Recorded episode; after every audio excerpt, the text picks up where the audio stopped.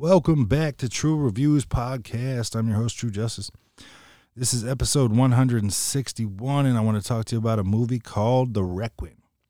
I believe that's how you say it. Uh, it's a shark movie. It came out in 2022. It's rated R, starring Alicia Silverstone. Um, this is free now on Hulu, so please, for the love of God, do not pay any money to see this movie.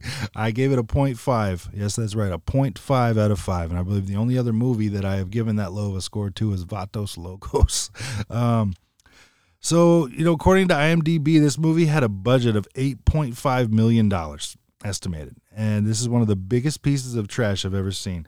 Uh, the writing, the production, the plot, the acting, everything was garbage. Nothing makes sense. A woman goes on vacation uh, or on a vacation house on the water kind of thing with her husband, and a storm takes the house away into the ocean. And rather than just jumping in and swimming for the shore, they stay on board for a journey filled with B roll shark footage flashbacks to a water birth that was a weak attempt to develop some understanding for the character, this gigantic shark that apparently hunts by air, and the only moment this movie felt enjoyable is when she stumbled upon a random fisherman who apparently can only be woken up by removing the hat from his face.